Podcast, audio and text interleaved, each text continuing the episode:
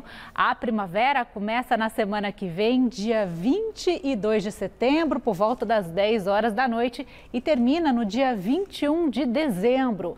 Semana que vem a gente vai falar bastante sobre essas mudanças que virão, mas eu vou deixar um aperitivo para nos inspirar para a estação das flores. Fique agora por dentro da estação.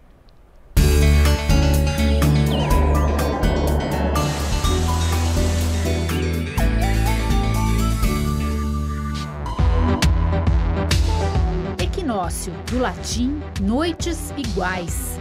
Pela posição da Terra nesta época do ano, o Sol incide nos dois lados do globo com a mesma intensidade.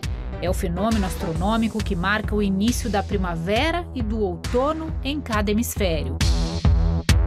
Cortada pela linha do Equador, em Macapá, no Amapá, o Sol ilumina precisamente o marco zero, sinal de que o inverno ficou para trás. Agora, dias serão mais longos que as noites e aos poucos, calor e chuvas estarão de volta. É tempo de florescer. A primavera não é conhecida por ser a estação das flores ao acaso. Nesta época, o cultivo ganha um empurrãozinho climático. E se há uma estrela nesta festa de cores e perfumes, ela é a orquídea. Podem reparar, nesta época do ano, o tempo ainda está bem seco. De dia, sem a cobertura das nuvens, o sol aquece e as temperaturas sobem. À noite, a falta de nuvens deixa o calor escapar rapidamente e esfria bastante.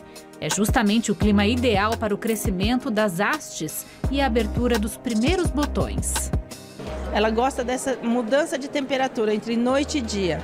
Então, aqueles que é, ambiente que noite é quente, dia também é quente, elas ficam estressadas, elas não crescem tão bem, às vezes não conseguem florescer. Também os insetos que estavam repousando no inverno, eles entram em atividade, há bastante trabalho de polinização natural, né? E a orquídea está presente.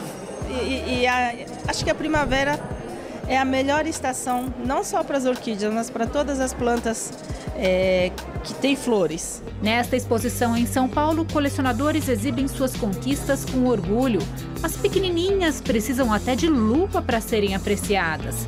Mas são as flores maiores e mais coloridas que mais atraem os olhares dos consumidores. E quando falamos nesta flor, não podemos falar no singular. Ela existe aos montes na natureza na literatura e os pesquisadores dizem que no mínimo 35 mil espécies diferentes de orquídeas que existem no mundo. Ela só não ocorre no deserto e, e na, no polo ártico e antártico que são congelados, mas nos demais ambientes ela está presente.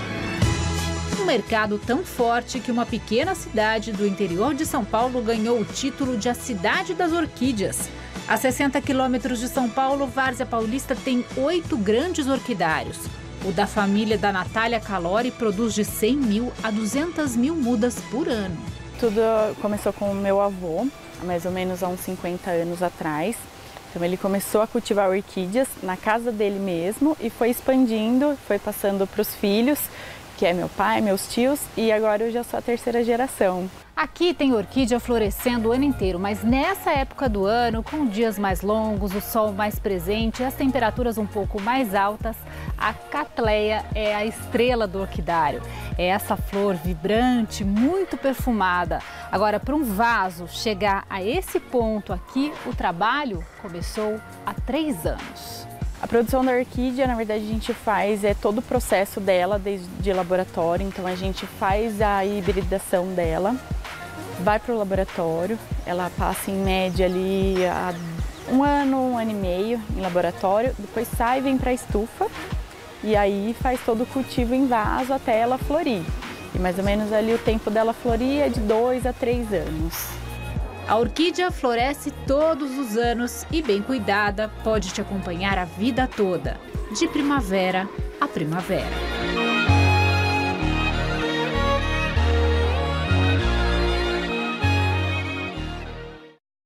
É, semana que vem ainda vai ter podcast do Por Dentro da Estação. Tem muita informação sobre o clima nessa primavera, então a gente se vê a partir de segunda.